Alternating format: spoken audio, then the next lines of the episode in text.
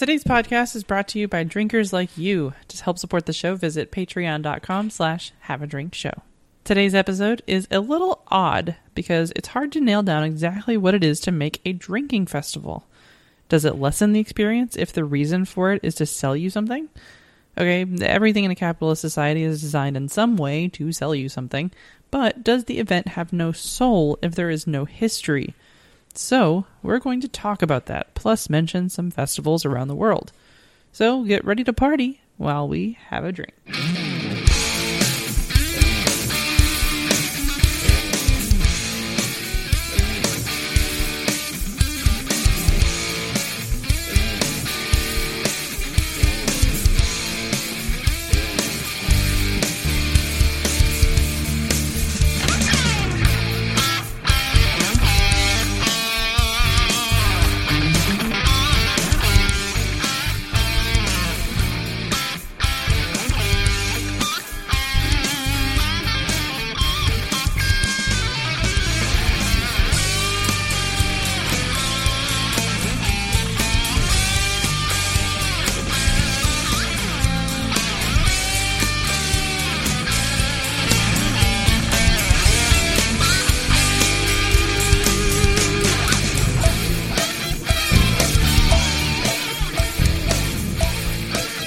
Welcome to Have a Drink, the show where you learn along with us about what you drink. I'm Brittany Lee Walker. I'm Justin Frazier. And I'm Christopher Walker. Still keep promising Casey's going to come back. We promise he's not Casey, dead. come back. He's he's single handedly dealing with twins. So You can blame it all on them. uh, sorry. but yeah, Uh, sorry. Uh, that our break that we teased might happen was a little longer than intended. Mm, so. I think we only missed one week. Two wasn't weeks. We two weeks. I thought it was only one because we had pre-done episodes for while we were gone. It's Well- been four weeks since we've recorded, Well, yeah, but and we had two weeks of episodes recorded. No, Either so- way, okay, yeah, we've missed so- two episodes, yeah, we missed last weekend and the weekend before that, so it's which we apologize. But let's let's lay out what's happened in that if you time. can, if you're watching live, you can look behind Chris and Brittany and probably gather for yourself. Um, well, the, I mean, the TLDR is uh, we moved. uh, Bob was up here to help with one of the moves. Um, Both. both of the moves, actually, yeah, because you're amazing. Um, eh, and then uh, all that while um, dealing with an infant and But Chris we- being out of town. but we meant to be doing an episode last weekend, and then things happened. The the the week the move in uh, just spiraled out of control, and Oh yeah, because things kind of got worse and worse. And then uh, that Sunday morning, we get up, and the toilet ends up erupting septic water into the new apartment. two days into that apartment and two septic explosions. And yeah, yeah, so it to no fault of the apartment, I have to say. I mean, the place handled it very well. It, somebody flushed something that broke the pipe, so it I, it's fully one of our neighbors' fault. Okay, Yeah. Who it is, we don't know, but yeah, they So- they they gotta stop flushing ping pong balls. So yeah, we ended up uh, having to leave our apartment that we just moved into and stay in a hotel. and go stay in a hotel for a few days while they fixed it, and the apartment got it all fixed within like three days. They were very on it. Like, good for them. Yeah, Before the Sunday before we could pack and get out of here, they had the like restoration people already here cutting up the wall and ripping up the carpet. Like Yeah. we're trying to pack, and he's in there like trying to with pry bar and hammer trying to peel up the floor. Yeah. Um, but you know, since then we've we've kind of gotten into somewhat of a routine, and we've gotten some. Obviously, we've got the computers, like our kind of stations out, and we've got part of the living room together. Not the part that's Um, behind us, though. That's no, the funny no. part. That's all boxes. uh, and we've got part of the kitchen. Like we've started on some things, which is nice. Um, unfortunately, our son's room, because it was half the reason we moved, because two bedrooms, um, uh, is not at all like livable just yet. It's just piled No. with crap because he still lives in our room at the moment. Yeah. But uh, it it still has to be gushed over the the apartment that we moved in. We'll, we'll just call it a flat because that is what they they call it. Is Yeah, that's actually. hey Jim in chat. Uh, yeah, our apartment is in an old uh, schoolhouse that was converted. This so, very cool. the Wait, biggest hallways I've ever seen in an apartment. no joke.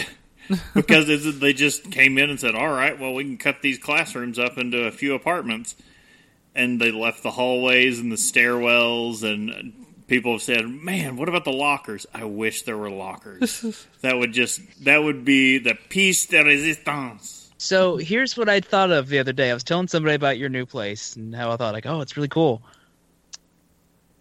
They should have let given you lockers, and those should have been your mailboxes. Ah, Oh, that's a missed opportunity there. You put whole packages in there. Like, Mhm. come on. You're not wrong. Yeah, that's um it was I don't know. We're we're really happy with the place and I'm just like we've got to like it, it it's going to require some budgeting on our part. Um but we're we we definitely are getting what we we're paying for though cuz like it's um we're I'm so happy to have hardwood floors and that, like I told him earlier it's it's all the little things. I was like I told him um the shower is probably the best shower we've ever had in any apartment ever. no, no. Again, No. we talked about this before. My my very first apartment had the best shower anyone could ever have because you had to measure it in a gale. Yeah, that's true. Because you- the water pressure there was like bananas. We discussed pre-show. You didn't have to worry about shaving because this shower just sandblasted the hair off of you. That thing was a pressure washer disguised as a shower. And I mean, the I- water was so I've hot you couldn't stand it. crash at a- I've never had to crash at a place and wake up in the morning and have to put on a cup to to, to take a shower. I miss that shower. Okay, that's fair. And that was a really cheap apartment too. That Oh, it was like, terrible Um, it was like the only good thing about that place. because I was uh, because it was so old that it operated off an old boiler system, and that Mm-hmm. apartment was right next to the boiler room. So Mm-hmm. you had all the hot water, all the water pressure. It was just all there and glorious.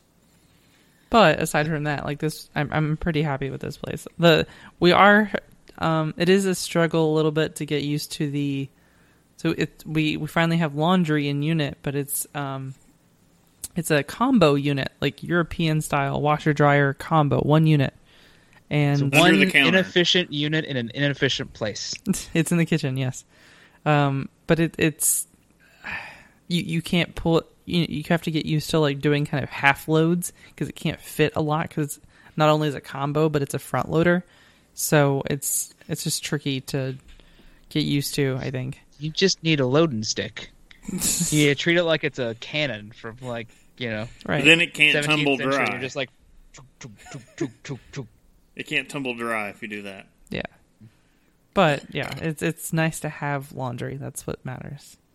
Um, yeah, we're pretty happy. We just we're like maybe not. I don't know. I don't even know. I guess you could say a quarter of the way into unpacking, but like God, there's still so much to unpack. I still don't know where so many things are. Uh, it deepens that I- when they had to come in and do the refinishing of things, they had to move everything around while they replaced floors and Mm-hmm. all this. So not only is everything packed up and we didn't know where it was, we got to bring everything in and kind of loosely get an idea for where it was. Now we have no no effing clue where anything is. Yeah, it has since been moved, and we're just like, uh, we had to buy a new shower curtain liner and shower curtain rings because we have no idea where ours are. Had to buy another set of shower. Bought yeah, the first set of shower curtain rings. We were like, oh crap, we threw our old ones away. We need a new set. And then the flood happened, and we had to leave. And then we came back and couldn't find the shower curtain rings, so I had to buy another another set of shower curtain rings. We've still not found the other set that we bought. Yeah. So I don't know if one of the guys came in working just decided he needed them or what. yeah, it's uh, Maybe they broke them, taking them down. They just went, look, this whole thing's trashed. maybe. Ah, but yeah, we're uh, we're getting there. So we do apologize for the last two weeks, but um, we've all had a lot going on. Mm-hmm. So Bob, what Yeah. have you been up to though? Other than driving up here, Yeah, Yeah, it seems like my last last couple of weeks has just been a lot of driving up there to help you guys out and in and playing involved games of Tetris. uh, I'm just I'm glad we left enough space in the storage unit when we loaded everything out, so we didn't make full lines, or that whole place would have disappeared. I know. Had to leave. Had to leave that whole front area open in the top. Uh, no, it's been uh, been semi quiet on on the Bob front. Uh, But you're moving too.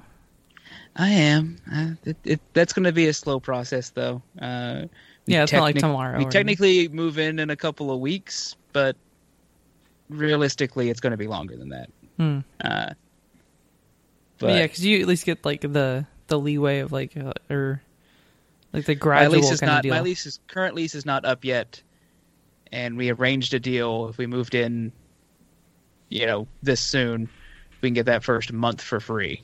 That's awesome. Nice. Yeah. So we can slowly get everything in there, get situated. It will be a nicer place and a nicer part of town. I am going to have to give up my three minute commute to work. You poor thing.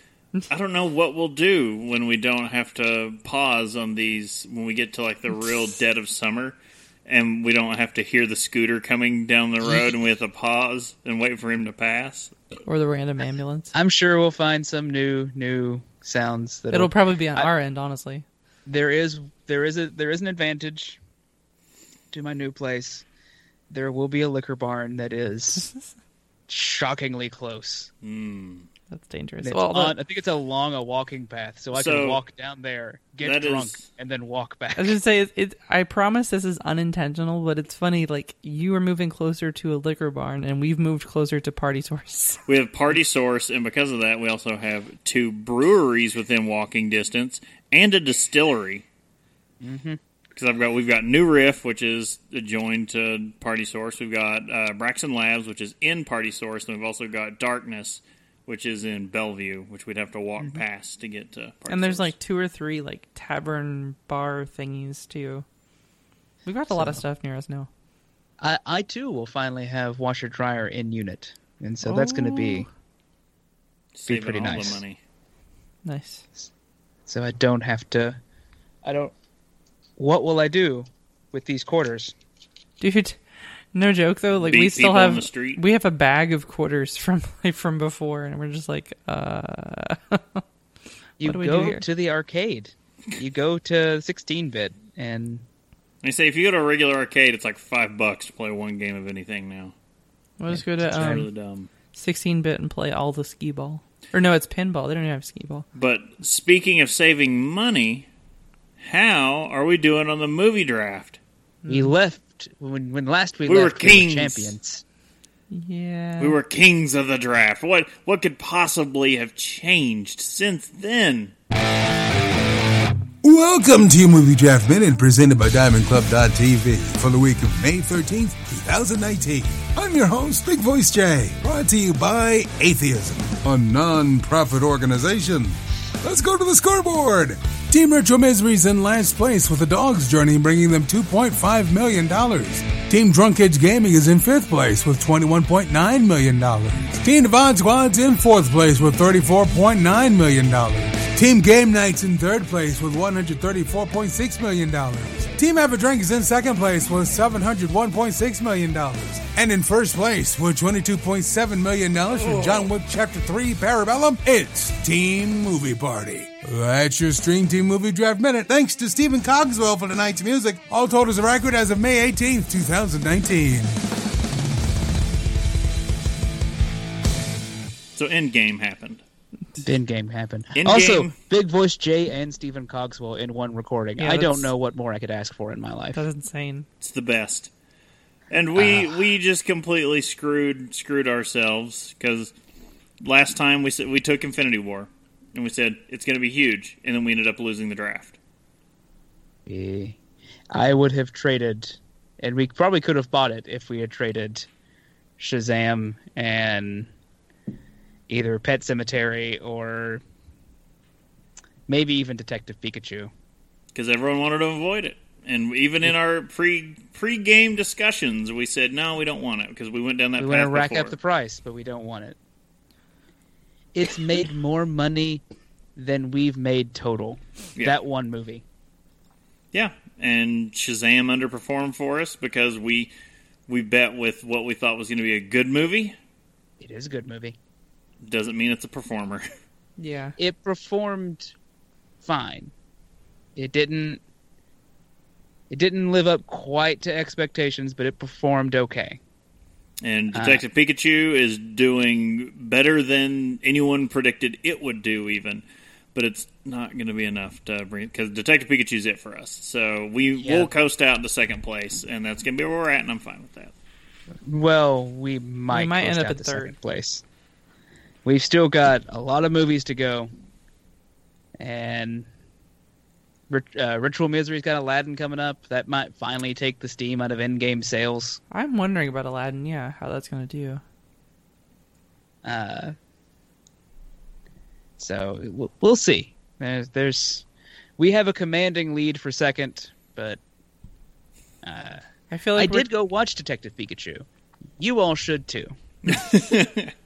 I'm dying to see it. Actually, I'm dying to see anything. we're, we Uh, haven't seen anything in quite some time. I'm an episode behind on Game of Did you fi- Thrones. Did you finally watch Into the Spider Verse? Nope. Nope. I didn't think so. Watch the movies with Mikey on it, or I guess Film Joy, whatever he's calling it now.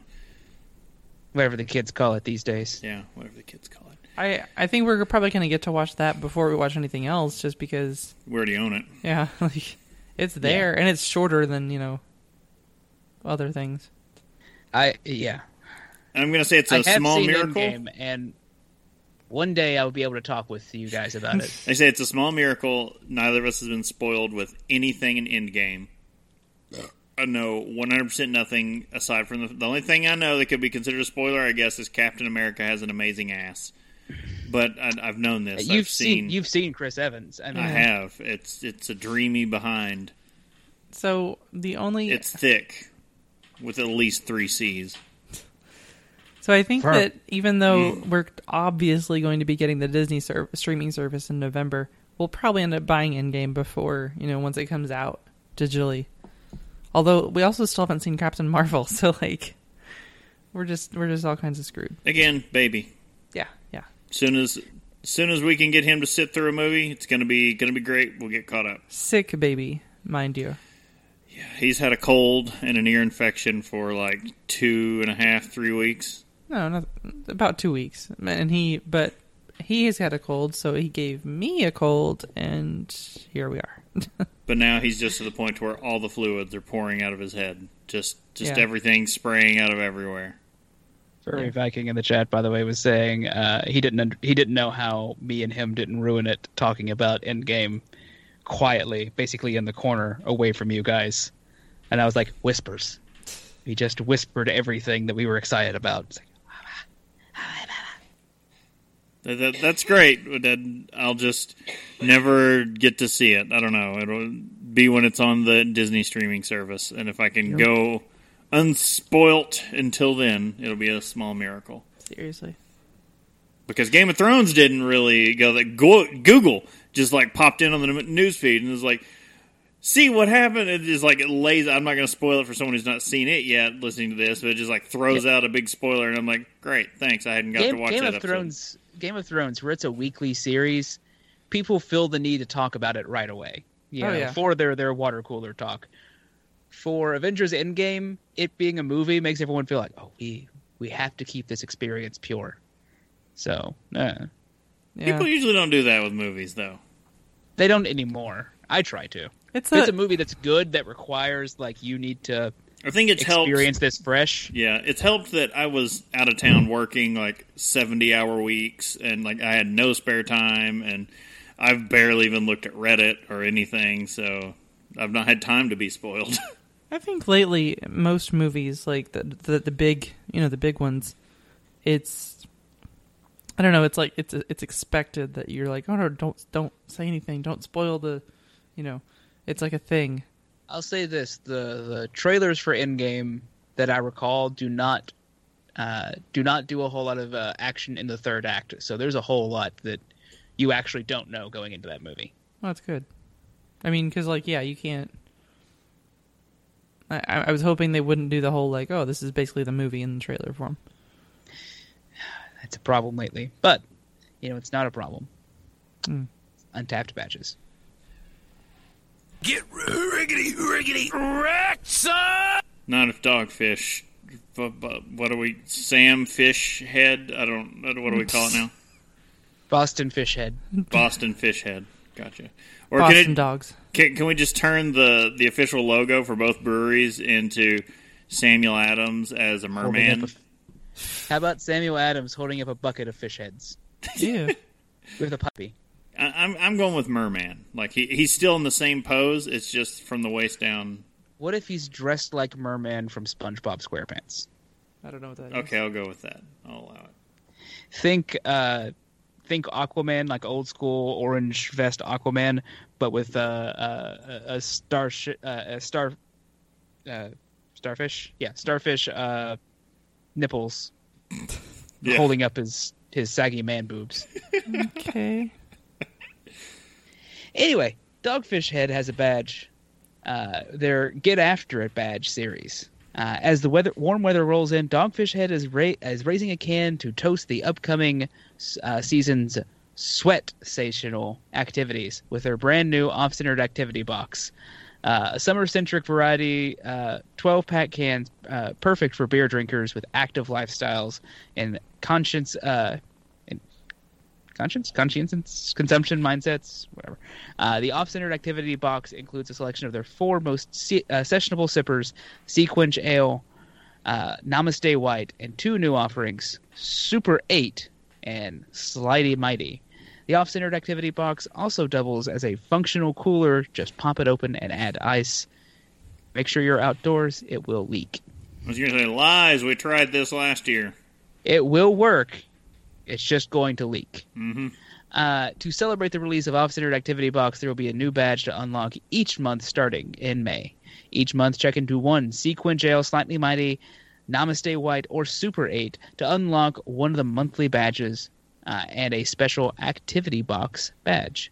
So May 15th through June 15th, lace up. June 16th through July uh, 15th, grab your gear. July 16th through August 15th, get active. And August 16th through September 15th, reward. Man. Big time Yeah. frame on that one. Big time. You gotta be drinking a lot of dogfish in that in that little uh, meantime. Oh no. I don't know. I might be drinking a lot of the next badge. Indeed. I can buy. Uh, I can buy huge cases of it. Yes. Pallets. Yeah, so we have uh, Founders in the next one, which uh, only recently would you expect to hear a lot more about in like summertime because I don't know. I always equated Founders with KBS, and I'm like, I don't want to drink that in the summer necessarily. You don't really want to drink something barrel aged when it's you know almost hundred degrees. Yeah. Um, Shut your. Milk stouts. That's what we want. yeah. So uh, we want milk stouts. When do we want them? Anytime. well, this is for Founders Solid Gold. So uh, since Also American those. Yeah. American lagers have been around a long time, and founders saw producing this style year round as the ultimate challenge for their brewery. Uh, it's a drinkable premium lager, perfect for all occasions. Solid Gold is great for unwinding after a hard day's work or lounging on the back deck. No matter the activity, Solid Gold has you covered. So you can check into one Founders Solid Gold between May 1st and June 1st, so only a couple weeks left on that one, to unlock it's a solid gold spring badge from Founders. I would have. Uh, all I can think of when I hear solid gold, by the way, is like, just let your soul glow.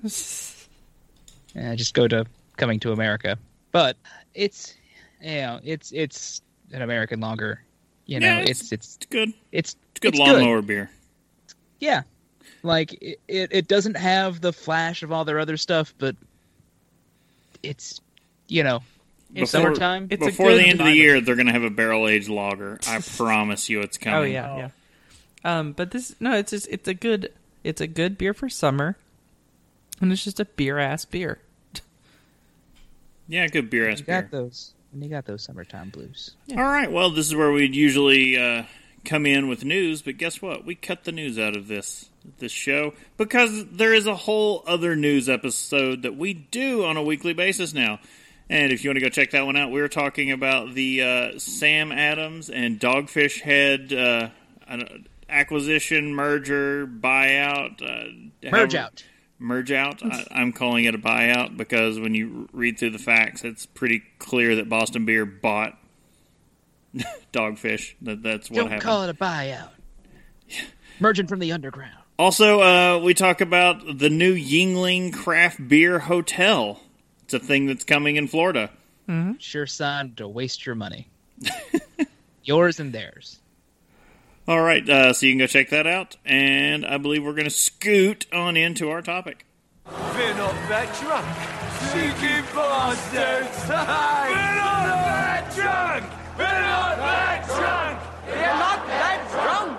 All right, guys. This is going to be a slightly weird episode. Just putting cards on the table for that one right now. We are talking about festivals, But what Uh, are primary- festivals? primarily drinking festivals. Well, festivals. And when I when I wrote this down, I never felt more like a eighth grade report. But festivals are events where communities get together to celebrate something. Typically, there's much food and drink, maybe a bouncy house, maybe a funnel cake, but a good time can be had there regardless of what they're celebrating. Unless unless they're celebrating something truly problematic. Were there, were there funnel cakes at, at Third Reich rallies? I like to think not. Otherwise, there's always a funnel cake. It's actually part of. It's like a law. No one makes it. It just shows up. So, uh, what's the reason for all this celebrating? Well, that will obviously vary from event to event. But let's try to get some of the some of the broad reasons why uh, why we have these things. Uh, we're going to try to f- set up some broad categories. Try to put a little bit of context in some of the festivals we're going to be talking about here in a minute. Now, these aren't official categories. We did not come down on high with three tablets that said these are the rules for festivals. But just from what we're looking at, I mean, someone needs to. we'll get to that. Uh, broadly speaking, these these just seem to us, specifically to me, because I did a lot of the writing on this one, how these break down. So, first of all, uh, you have events that have typically maybe a historical root or there's some sort of civic event that's happening that that are going around. Think Oktoberfest.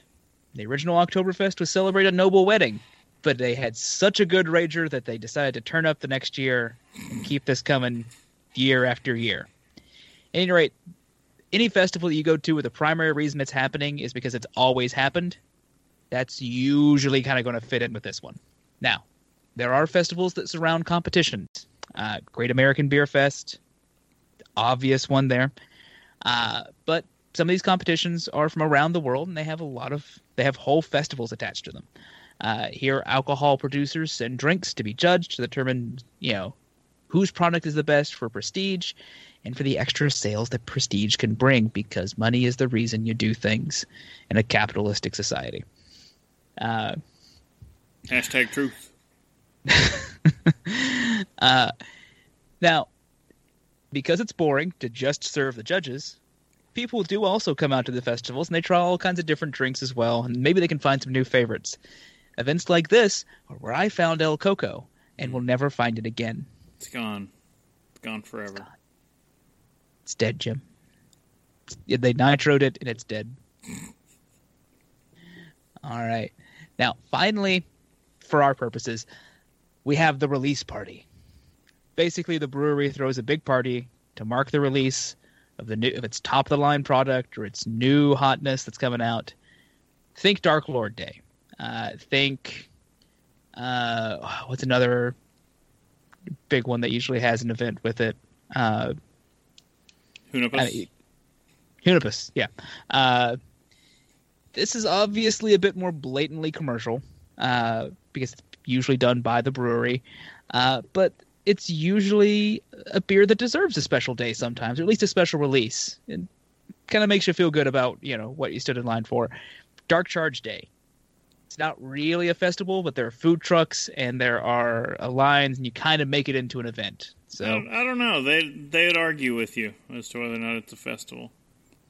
I'm sure they would by now. I don't. I haven't seen it in the. I haven't seen it since the first one, maybe the second one.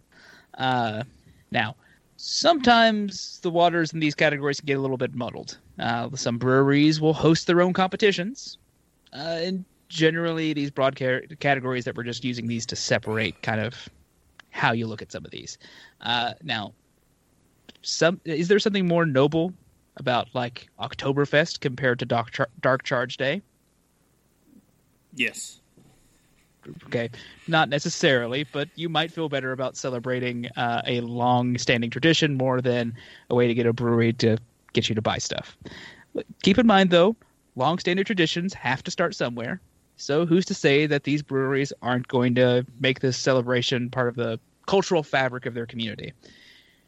Because most of them will be shut down in twenty to thirty years. I don't know, but you know, you Wow, can't predict these things. That's pretty optimistic given the current uh, current climate. Uh, yeah. Well, I always try to shoot overshoot in terms of guessing when things will go down. So, let's get into some actual festivals. Uh, since we have ways to kind of talk about broadly what they are, we can we can try to see how the some of these, at least as these brief descriptions of them, kind of go. Uh, now, there are festivals all over the world, and we want to kind of highlight some weirder ones that we found during some of our research. We're going to start with non-American ones. Uh, also, we aren't going to be going too very deep. It's kind of a shotgun approach to all this. Just you know, all right, we got some topics. Hit it shallow and hard. Look, it would.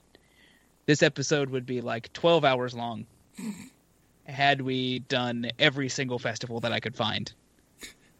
So it's probably going to be a long one already. So let's try to get into this. Let's start in the east with Asia.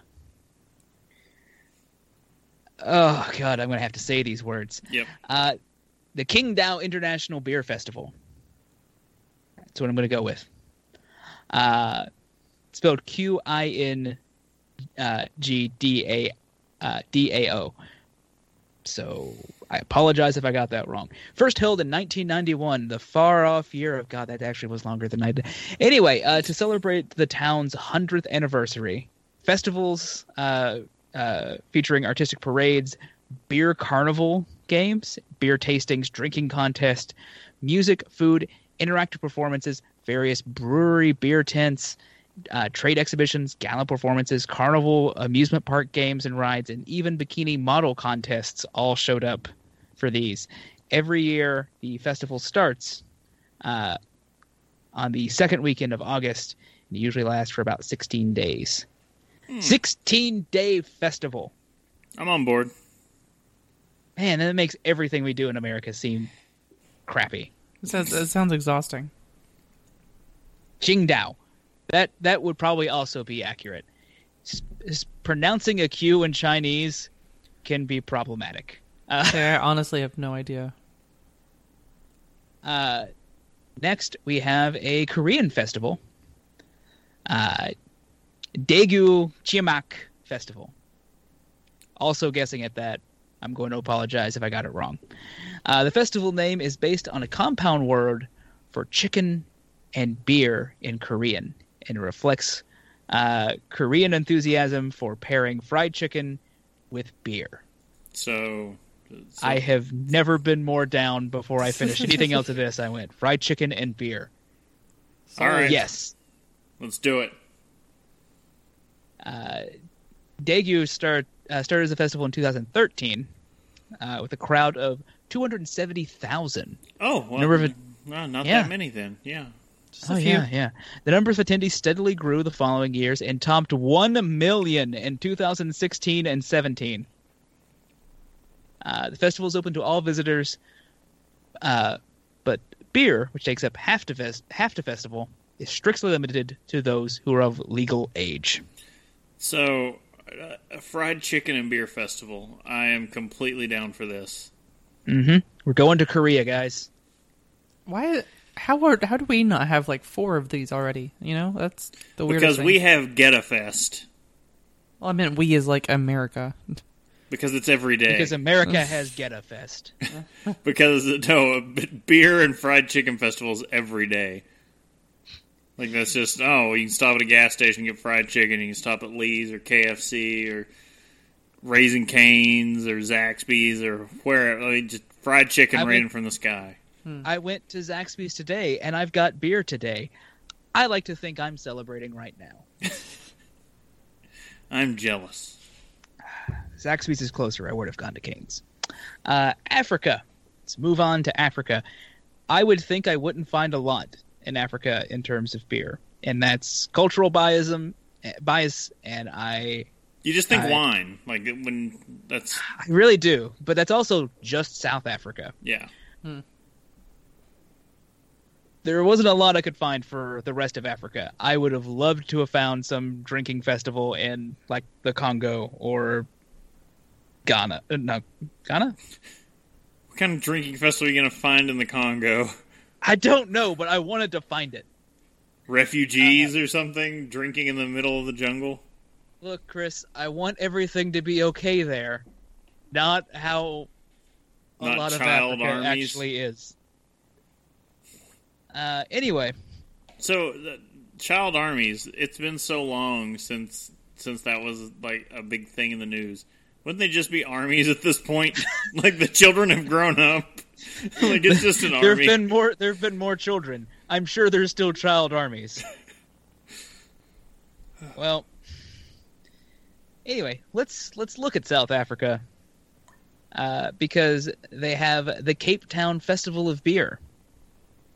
Uh, it is a festival, uh, is a celebration of brewing heritage and craft, both locally and from around the world, featuring 200 beers. This is the premier celebration of all things beer. This festival is South Africa's largest annual gathering of beer enthusiasts, connoisseurs, and those just wanting to learn more about beer. The weekend promises great entertainment, including a variety of uh, uh, brewers, food stalls, live music, live rugby, and increasingly popular kiddies area, and has been the highlight of the Cape Town social calendar. Uh, this I pulled from uh, a, a, travel event blog thing, but still didn't realize they had a they had a beer festival. They also have like a beer competition festival, but I didn't want to get into that one. Hmm. We're gonna get into a lot more of those as we go through.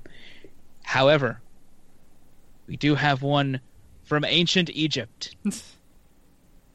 Thought I couldn't sneak some history into this, didn't you? I'm not surprised, really. The Festival of Drunkenness. Sure, sure. I mean, didn't the Finnish have have a word for this that was just underwear drunk? Well, the Teke Festival, sure, whatever, Tek Festival, uh, was known uh, as the Festival of Drunkenness and was first observed in the Middle Kingdom of Egypt uh, from 2040 BCE to uh, uh, 1700, 1782 BCE. Uh, but it may have earlier origins. It was popular among the New Kingdom, where the story of Sekhmet's rampage and transformation have been found carved into the tombs of Seti I, Ramses II, and others. At this festival, which was dedicated to Hathor, participants would drink to excess, fall asleep in a certain hall, and wake suddenly to the sound of beating drums. I, th- I think that was just the whoever the host was being like, Get, "Nah, the, get out! y'all got to go." like everyone partied out, and then he was like, "Go get the drummers. We got to get their asses out of here." At least three of you have choked on your own vomit. Get out. Uh, that finding that just made me go, "Yep, yep. This is this is man. This is what we have done as a species from the beginning of time." All right, what let's you move get. on. That's what you get for worshiping cats. All right, uh, we're gonna move on to Australia, where Foster's isn't Australian for anything. Uh, Darwin, that's right, Darwin Beer Can Regatta. I, I This- want to enter right now. This is one of my favorite things I found. It's like you already had me. In the town of Darwin, a ski club wanted to make an event for the town. After workshopping some ideas, they suggested making a boat out of beer cans, and then someone suggested putting a motor on it and racing them. They've been That- Obviously. is the most. Uh, I don't. We got to get know- we got to get a big like international brewery to sponsor this thing because you know you've got the Red Bull regattas and all that stuff. We got to get Yeah. someone in on this They could give them the cans. They've been doing this since 1973. Eventually, uh, they moved away a bit from beer cans for a couple of reasons. One, to make it more family friendly, and the second was that the beer cans were made of aluminum now, or yeah, the cans are made of aluminum now and could crush at the high speeds of over 28 knots, 32.2 miles per hour. You Wow. would not think a boat made of beer cans or cans of any way would get over 32 miles per hour. I mean, good job. But yeah, yeah, this baby hits 32 miles per hour, we're going to be we're going genuinely down. We're going to be genuinely surprised. uh, can so like this has like that, that TV idea of the boxcar racing, or like you know little model car racing. I don't know if anyone else did that as a kid. Oh yeah, Like you soapbox make, uh, derby. But we didn't do a soapbox derby, but we would make like a little model car and have to race it. Oh yeah, I've seen that. uh, very small, like hand Yeah. sized. Um, but imagine doing that with your dad or mom, but instead you're using cans, and you're just like, all right, let's take this baby out in the water, see what you can do. you turn it into a hydrofoil. yeah. That's too good. And that requires some engineering. Like literal engineering degrees to pull that off. All right.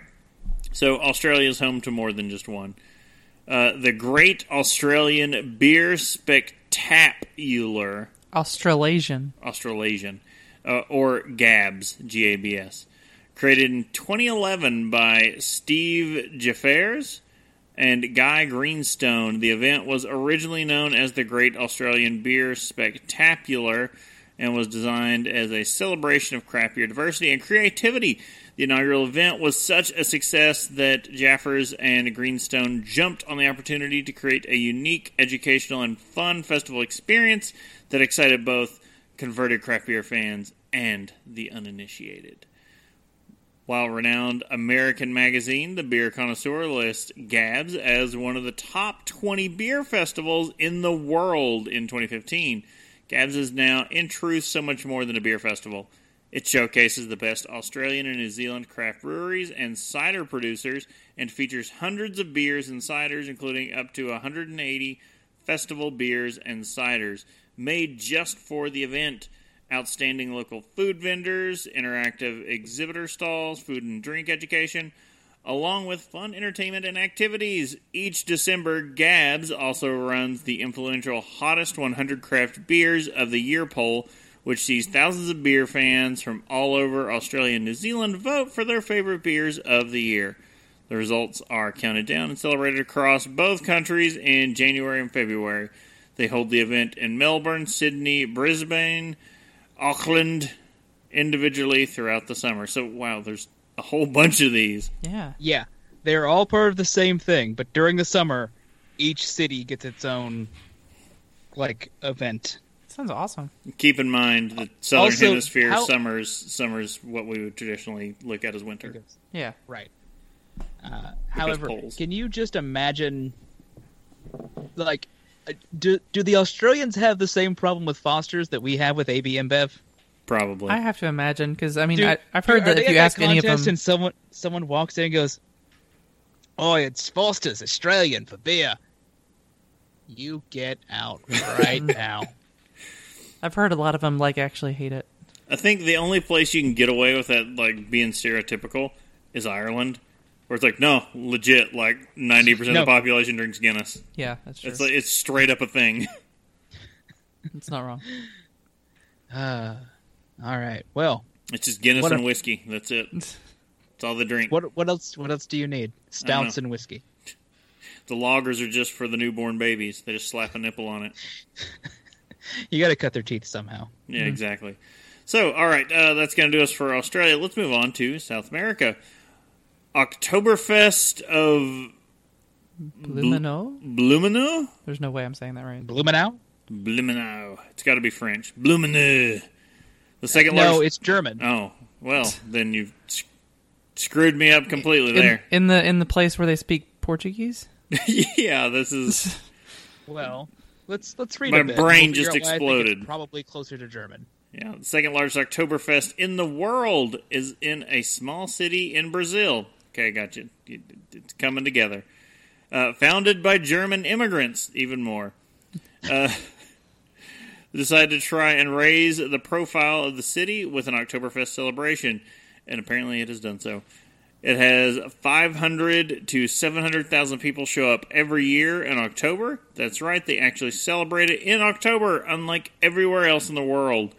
Still, where uh, where else can you samba to some tuba music? No, that's That would be such a mind mess up. Just want to see someone just sitting there going do do do to the um papa. Just uh, I I want to see this. I, I, want to wanna do go. this so badly now. That's a lot of people, also. So it is. Yeah. I guess to point out this Oktoberfest celebration has uh, beat out um, of the overall list. I think uh, Cincinnati, Which used to be It number two. the largest one in the Americas.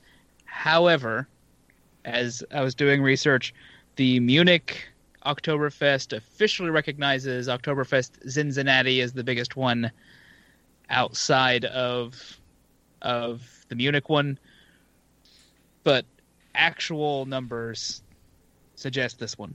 So So uh, yeah, most Viking in of the, the chat. Nazis went to Argentina, Yeah. by the way. Furry Viking in the chat says proof of where the Nazis ran to. Hmm. All right, so uh, let's continue. Let's move into North America. Keep it in the Americas, but not the U.S. Let's get still keep it a little far from home. Festival de Rhum in Haiti. Uh, festival de Rhum Haiti is an international festival promoting rum and related alcoholic beverages, organized by? Georges. Gerons? I don't know. Collaborated. Organise? Col- yes, probably you're you're the closest without going over. Collaborated and held in the El Ran- held in the El Rancho Hotel in oh my god, all the French. Pétion-Ville. Sure, in Haiti. the Haitian Rum Festival is a celebration of alcoholic beverages from across the coast. Started in 2014, the event features tastings, workshops, and cooking demonstrations by renowned rum experts. That could be interesting. I would expect that festival to get a lot bigger with rum being on the rise. Yeah, maybe it's it's it's working its way up now, and hmm, I want some rum. Haiti, I know nothing about Haiti, really. Like, I, I'd be- I know I it's know tragic. It's, I know it's Yeah. been rebuilt. true, true. But culturally, Oh, I, I, wasn't mean, thinking about the recent uh, problems. I was just thinking about in general. Mm. Haiti's history is tragedy. Yeah. All right, uh, let's let's go from all the South American. Let's go a little North American and and get away from the U.S. Still, the Toronto Festival of Beer, the TFOB. Toronto's Festival of Beer was founded in 1996 by Greg Cosway and Scott Rondeau.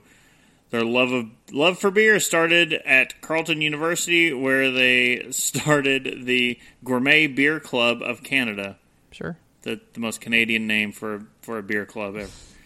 Uh, which was I, the I, it it would be more Canadian if it said please and thank you in it. or sorry, Sorry. uh, which was the first of its kind in Canada. The festival came from those roots and grown to become an annual celebration of the golden beverage. In early 2008, Greg Cosway joined forces with Lim a beer industry veteran, and together they have grown the festival over the last 10 years into the largest three day beer festival in Canada. In 2017, Greg decided to step down from the festival to pursue other business interests. 2018 marked the 22nd anniversary of Toronto's Festival of Beer, and the festival was previously held at Fort York in Toronto, but in 2009, due to its growing popularity and expansion, the festival moved to Bandshell Park in Toronto's Exhibition Place.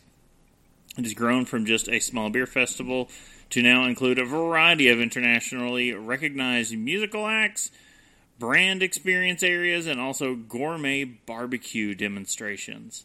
I want you to So go ahead if and you guess pull what- up the website for this place, It does not look like any beer fest I would I would ever have seen. Is it a lot tamer and families in the park kind of thing? No, Oh no. no. The Is it- musical acts are like front and center, and they're like, "Here, coming this week to whatever you'll see."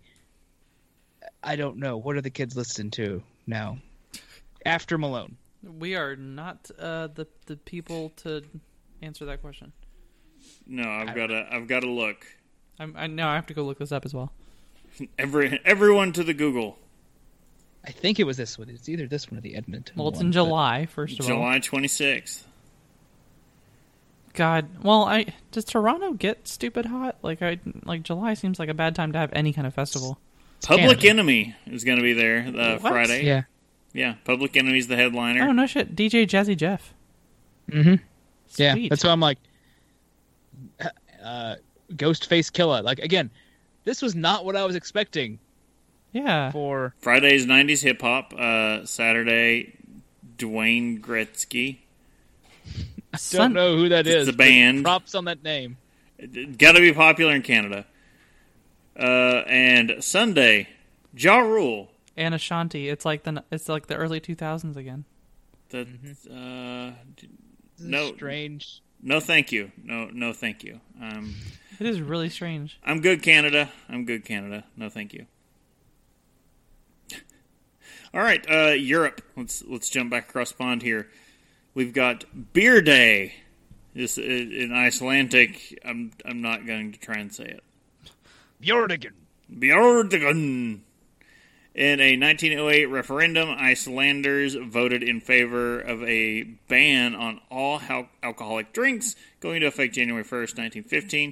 In 1921, the ban was partially lifted after Spain refused to buy Iceland's main export, fish, unless Iceland bought Spain, unless they bought Spanish wines. How do you have to be forced to buy Spanish wines? It's not like they're terrible. Well, they were.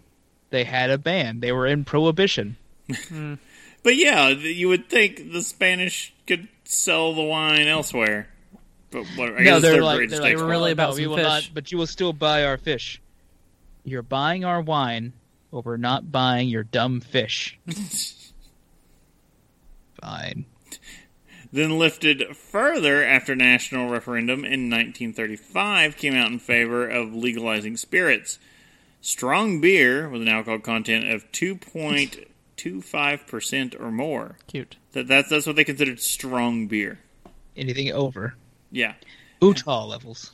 Yeah, that, that is damn close to the Utah Utah law. However, uh, was not included in the 1935 vote in order to please the temperance lobby, which argued that because beer is cheaper than spirits, it would lead to more depravity.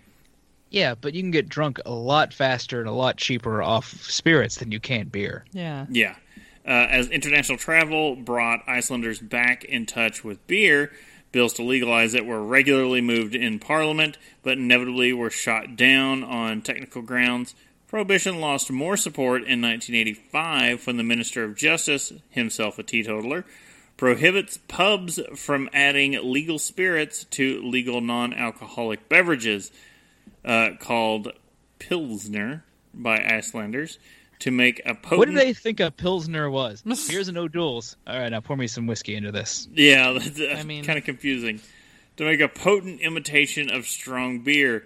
Soon after beer approached legalization in Parliament, a full turnout of the upper house of Iceland's Parliament voted 13 to 8 to permit the sales, ending prohibition in the country.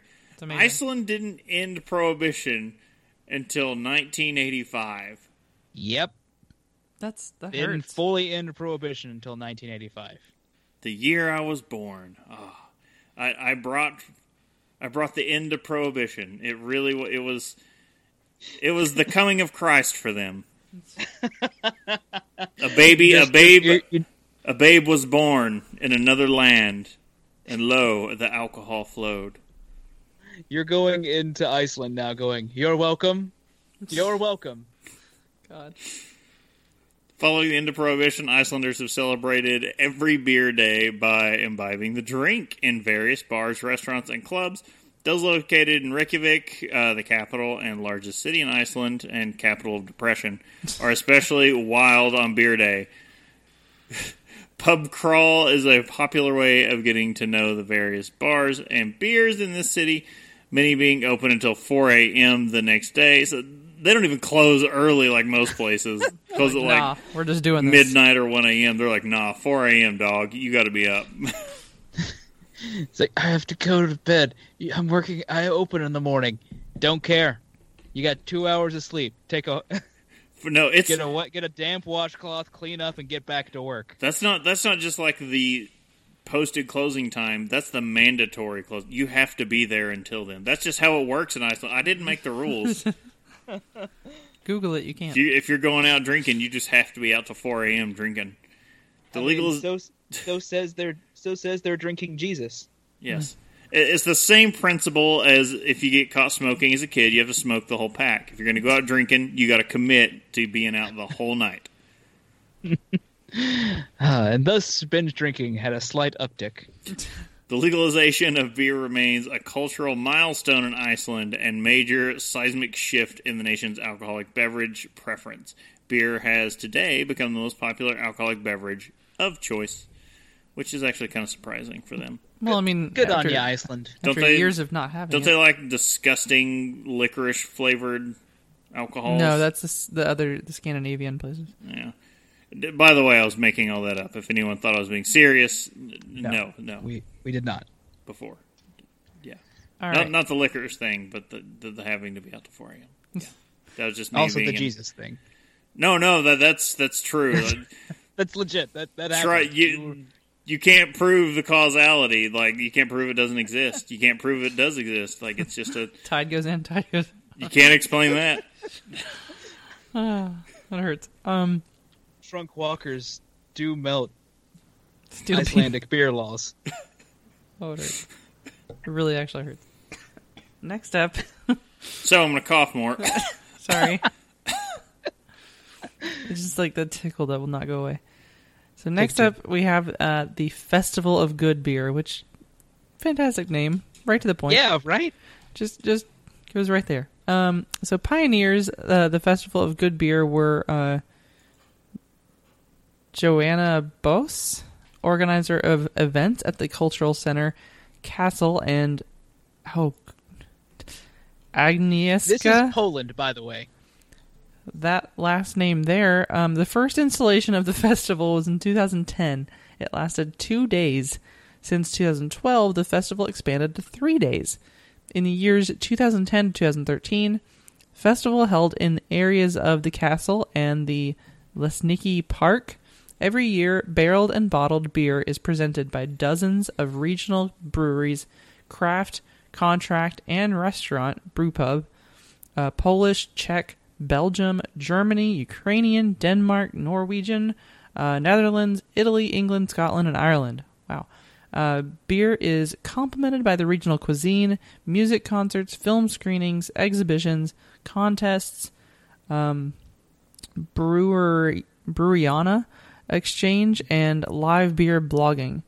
During the festival, you can also enter the stadium. Uh, So- You know what? This I feel like the Polish know how to how to party. Yeah, there's a lot involved. There's a, a lot of countries in there. Um, just that just sounds they like more to fun, make a list of everyone that tried to take over Poland, and basically. Um, but no, that that that sounds more interesting to me, just because like so many people are involved. Um, Mm-hmm. different different cultures. That is. Um, all right. The next up, of course, Oktoberfest. So, uh, the largest beer festival in the world, held in Munich, Germany, every year. It's the festival by which all others should be judged. there is drinking and eating by the truckload, and typically a fairground for the kids. It seems like almost everywhere has an Oktoberfest, or at least anywhere Germans moved to, and each has their own flair. But it's hard to top this beer festival. If you want to know more, please go check out our episode on Oktoberfest, which is like I wasn't our- sure if this was this part was going to go to shameless pl- plug uh, Chris Walker or uh, No, no, I I don't like our. That was like our second episode. and I don't like it. you know, it there was to be there was, there was almost a sentence that said "or not." We were. It was really early. We weren't good then. But yeah, uh, we we probably need, will need to revisit that episode at one point, but we do have it, and um, yeah, October We'll, is we'll kind call of a it big our deal. special edition. Yes. Um, This time, this time someone else will speak first. Uh, so the next up is the Great British Beer Festival. So uh, it is so the GBBF, not the GB GABF like ours. Uh, it's an annual beer festival organized by the Campaign for Real Ale CAMRA, which we've talked about before. Yep. Uh, it presents a By the selection. way- Sorry, but the the the, the campaign for real ale. I, I, the worst I name am in the just terrified every time I hear that. It's like it just feels like it's going to be filled with a lot of people that I would not normally be okay with politically. yeah, yeah. Um, so it, this presents a selection of cask ales and other alcoholic drinks from the UK and beyond. The festival is also home to the Champion Beer of Britain Awards. It's held in August each year. Uh, 2017 marked the 40th anniversary of GBBF. Uh, now, its sister festival, the Great British Beer Festival Winter, concentrates on beer styles such as porter and stout that's usually held in February each year.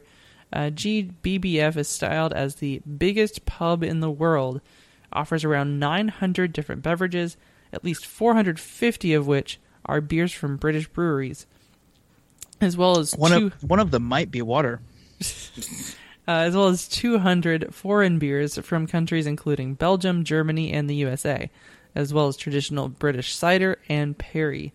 The festival is staffed by unpaid volunteers, around 1,000 of whom work at the festival. So, yeah. Uh, unpaid volunteers, the backbone of all of this. yeah.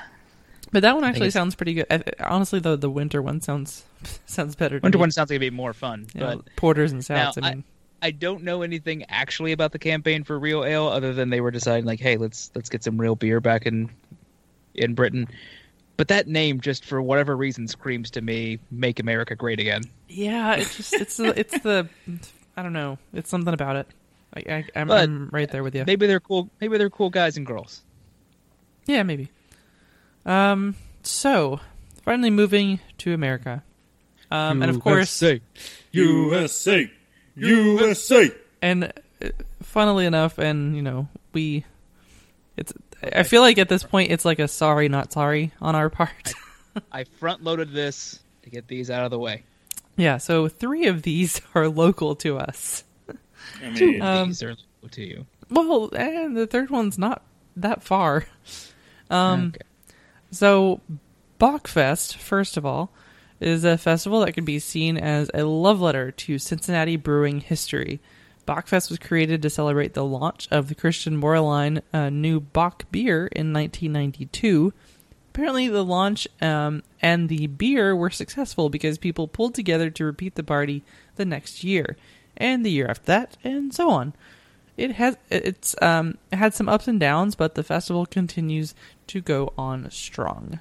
Bachfest in Cincinnati is the largest Bachfest in the world. It Mm-hmm. is something to behold. It is. You don't see anyone else getting this pumped up for Bach beer. Yeah, it's weird. All the like the there's goats, there's Goats everywhere, monks. um, it- but it's it's the where it's held though. It's very like it's stupid cold um during the time it's it's held, and then oh my gosh, the the people. It was so many people. There is a lot I find interesting about Bachfest when I was reading through its history. One of them being that it was Hudepohl that went, "Hey, what if we create a a craft beer division?" Essentially, like, well, let's make Christian Moerlein, and then they made a Bach beer. Like, hey, let's just let's just throw a Rager. It'll be great. Yeah, and, Uh, there And it we go. was. And it was. Uh, also, uh, what was the other weird thing about this one? Uh, one, the goats. There's a lot of goats. right. But But uh, it's interesting how much they were just like all about Cincinnati brewing history. I guess is this because Christian Moerlein used to be the largest brewer in Cincinnati. Mm-hmm. It, I think in Ohio They were prior to Prohibition. They were one of the first companies, I think, in the country to bottle beer and to pasteurize. I know they were one of the first to pasteurize in the country hmm. mm-hmm. because they had a strong following in South America. Is like one of their biggest was one of the original big markets for Christian Moerlein. This is basically though Dark Lord Day, if Dark Lord Day kept being amazing for, you know, decades. Yeah. Wait, is it as big this was as Dark made Lord? to celebrate one beer. Yeah, Yeah. the one style of beer, like not even. it's not a Not even release style. every year. I One mean, they beer, do they one do beer that release Christian it. Moerlein released. Yeah, they do release that beer still, or a version of it. I think we all go for the Doppelbock now. Hmm, but yeah. it's not like everyone's showing up there to get bottles of that beer. No, they just show up to show up. I'm just saying that that perhaps some of these these other ones that we have maligned may one day grow past their their simple origins to be yeah. Possible. aspire greater things. Well, Got to start somewhere. Speaking of which, uh, Oktoberfest Cincinnati. So, as we've discussed, we of course not only have covered Oktoberfest, but also specifically Cincinnati.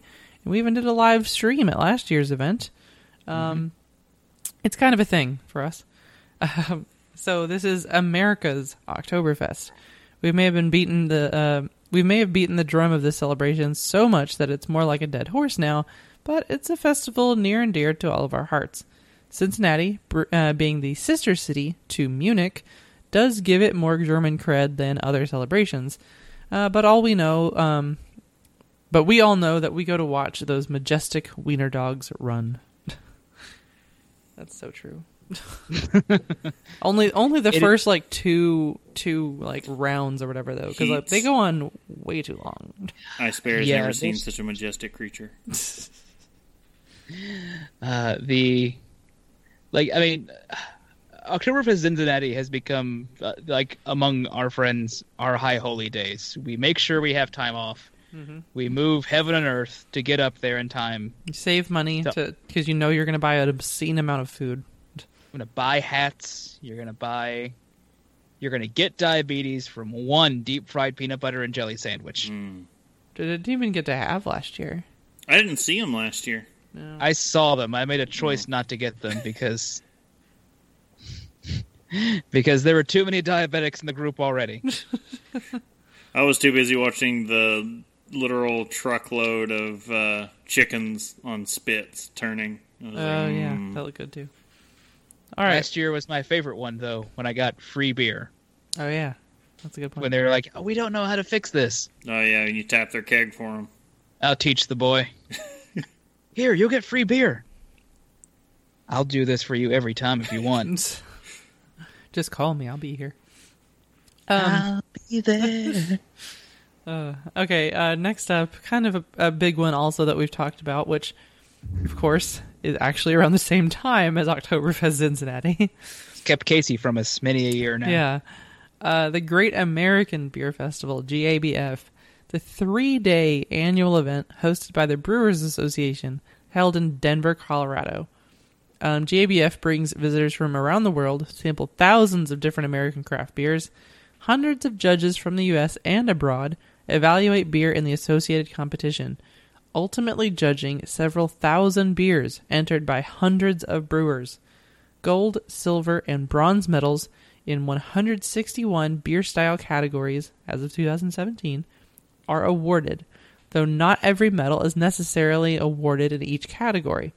2017 saw its biggest ever panel of judges with 276 beer experts representing 13 different nations. Founded in 1982, the GABF was started by Charlie Papazian in Boulder, Colorado. Uh, the original GABF had 22 participating breweries, so they've expanded a little bit since then. Just a bit. yeah. Ah, okay. And then finally, this is the third one that I was saying, like, it's not really that far from us in reality. We could theoretically go to this. Yeah. It's, If we bought the two hundred dollar tickets the months in advance, oh yeah. No, I just mean And like and we hadn't been recording today when it's happening. yeah. Yeah.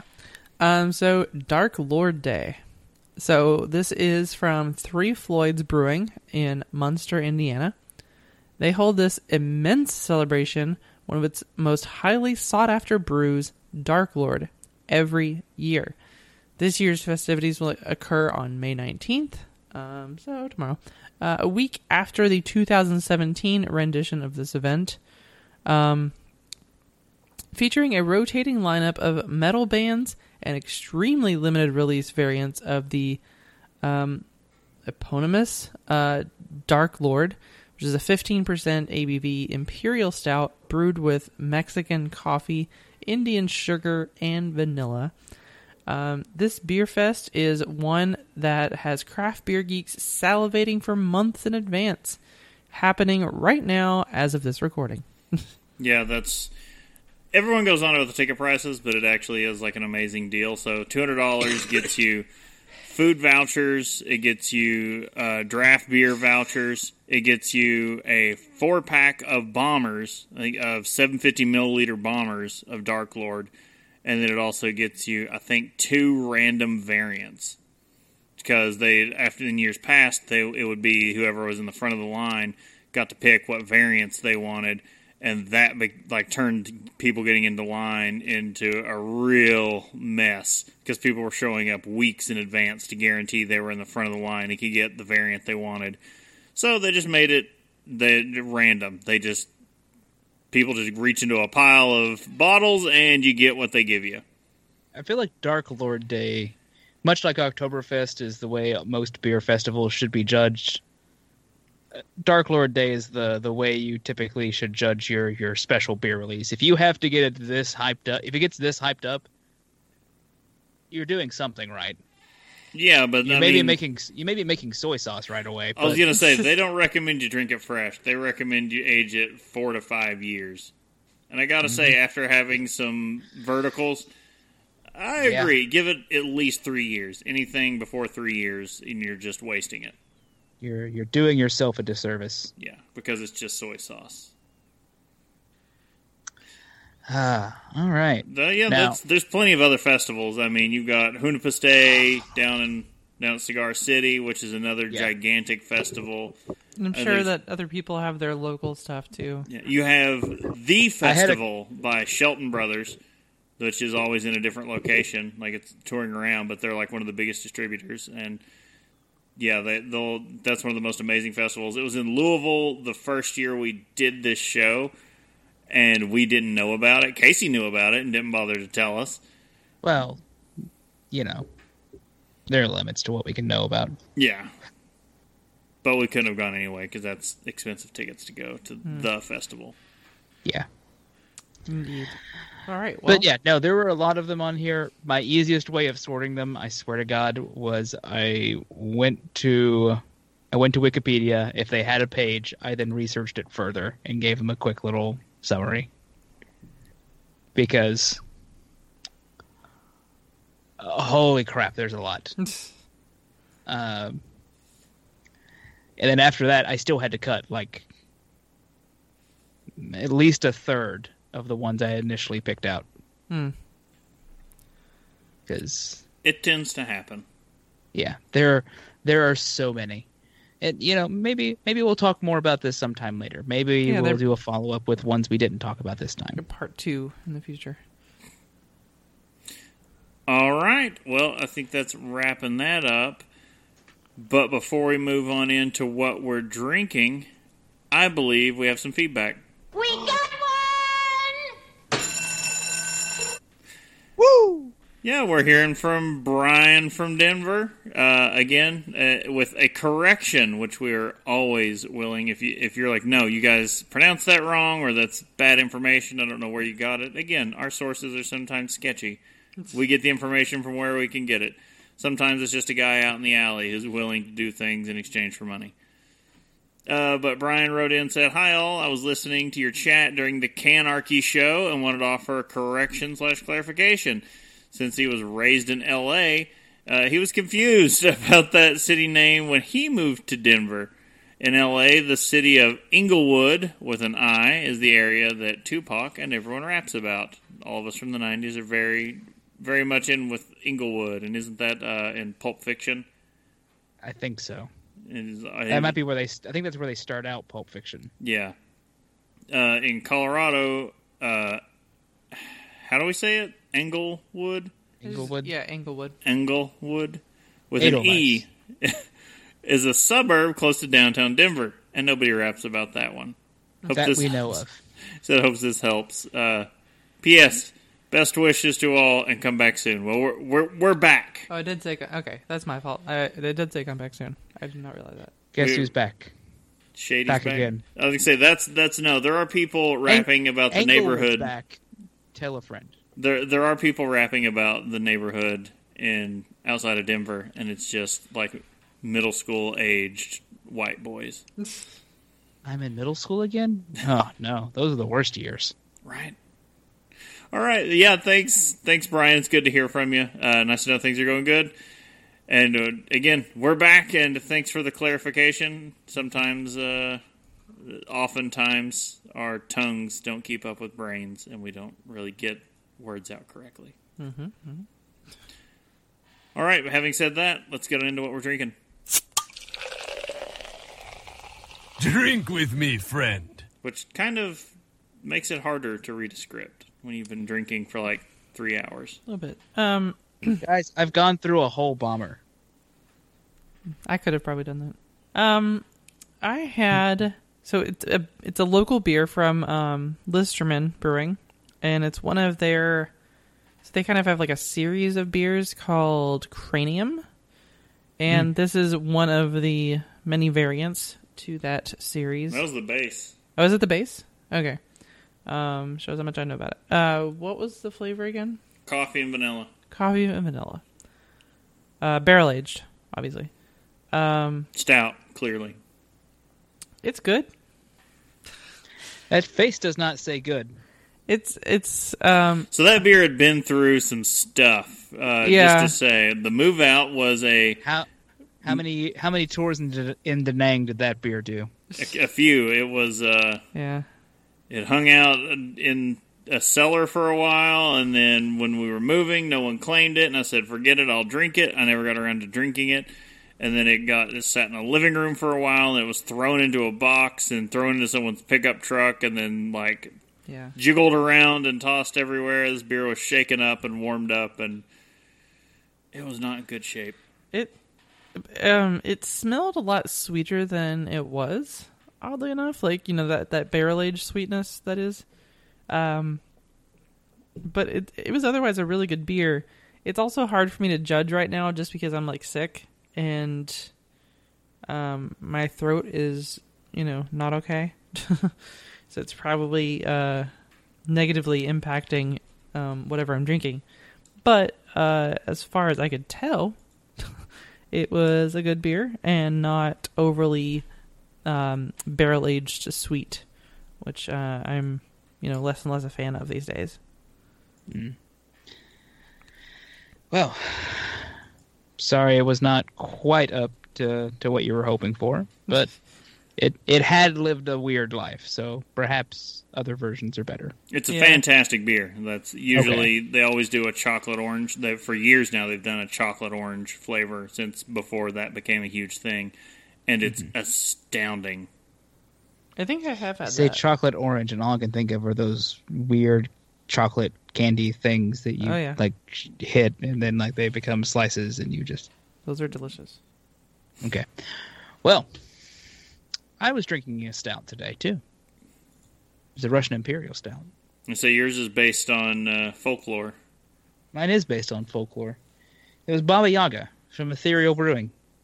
Uh, I don't know if I, I I've, I've bound to have drinking drank some ethereal beer on the show before, probably. I think so. Uh, Maybe but ethereal is, uh, you know, a brewery that it's it's my favorite brewery in Lexington. oh yeah, that I makes get- sense. There's not a whole lot of options there. I was but getting ready to it. say that, that statement. That said, that does not that statement does not reflect how good Baba Yaga is because Baba Yaga is great. It's Tony to the Tiger, high on cocaine, great. I think we had decided the variant uh, that we cracked open at uh, Drinktacular was when we did the bottle share was the drink of the night. Might have been it. Uh, which one was that one? That was the Coconut. coca. Uh, no, it was the the uh, chocolate with sea salt. Oh yeah. Oh yeah. This is just the base. I'm just having the base tonight, and the base is still amazing. It's it's everything I ever want Russian Imperial stouts to be. Mm. I want to be good with subtle earthy flavors, not like I'm drinking dirt. It is kind of sweet, but it's also tasty. Uh, it's it's uh, it's great. Uh, it's uh, 13% ABV. Uh, has a beer advocate score of 4.58 out of 5. Nice. Not bad. I know it's difficult to get your hands on because you have to be in Kentucky to get it, specifically Lexington. Yeah, the, you got zero and a down. distribution on that, and But it is. Uh, they do have release days for it now, where they have because they do it in winter. They have bottle shares inside of a heated tent. nice. Mm, smart. I'm like, good job, guys. Good job. So everyone can go inside and share their bottles in private. I want to be like that's what everybody should do, but that's what Braxton does for Dark Charge Day. Oh, they have a they have a thing now. No, it, it's still a line share. Oh, the line. That's true. The There line's were- not in heated like tents. said- the event is in heated tents. I say there were tents because it was raining on us last time, and That's right, the isn't people in line weren't going to just stand in the rain. Right. All What right. about you, Chris? I'm also having a Lexington Brewery beer. Uh, I am having a Coffee Barrel Cream Ale from Kentucky Ale or Alltech. So good. I, I claimed one of those as my moving price when I was up there helping you the last time. They're delicious. Oh uh, it's real light, 5.5% ABV. Couldn't find IBUs listed anywhere. Uh, it doesn't have a score anywhere because it's been out for like a month, if that. Yeah. It's really good. It tastes like, I don't know, like a cappuccino. Yeah, that's what I was going with. I think Because If it- that's what cappuccinos taste like and they didn't have caffeine, I'd be in. Yeah, it's amazing. Or a latte, or just a you know slightly flavored milked coffee beverage, because the cream ale just lends so well to that. And I love that this thing, this trend has come about, and because I was asking for it before to take lighter beer styles with you know where another flavor will stand out very prominently and pump it full of coffee. I'll stand out among the crowd, It will. even And if it- you got to shout out loud. It does. It shouts out very loud, and it's very delicious. And you could drink a whole case of it. It's great. Oh yeah, that we got a six pack of that stuff, and it was like not enough. Definitely not enough. Admit, admittedly, I was in your your new apartment stealing it, so there is that. But Well, and we had given one or two to um, my sister and brother-in-law when we were staying with them. So we're like, well, here's you know a couple of beers. And, yeah, I was gonna joke with it. Give one or two to your nephews. Say your nephews. I would laugh so hard. Give them the nephews, you know. I would have, but I'm a bad influence.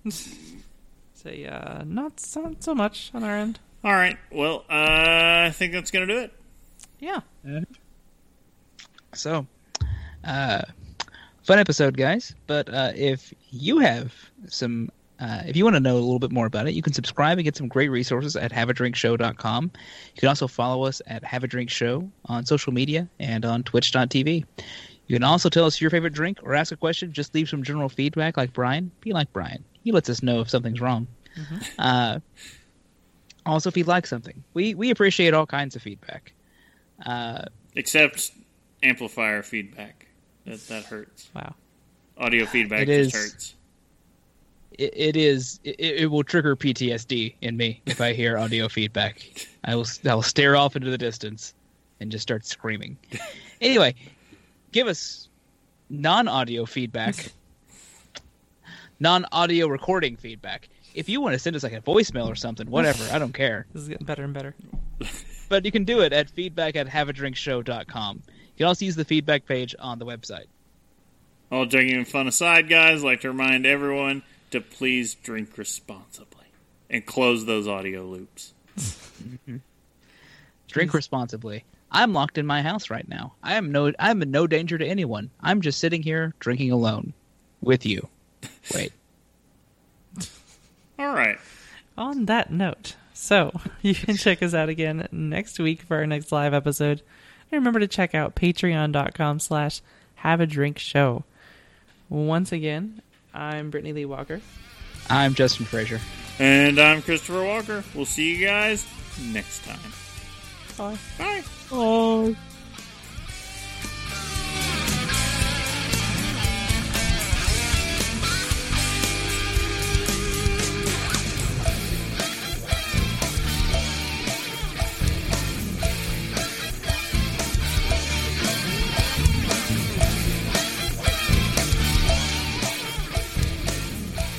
Diamond Club hopes you have enjoyed this program.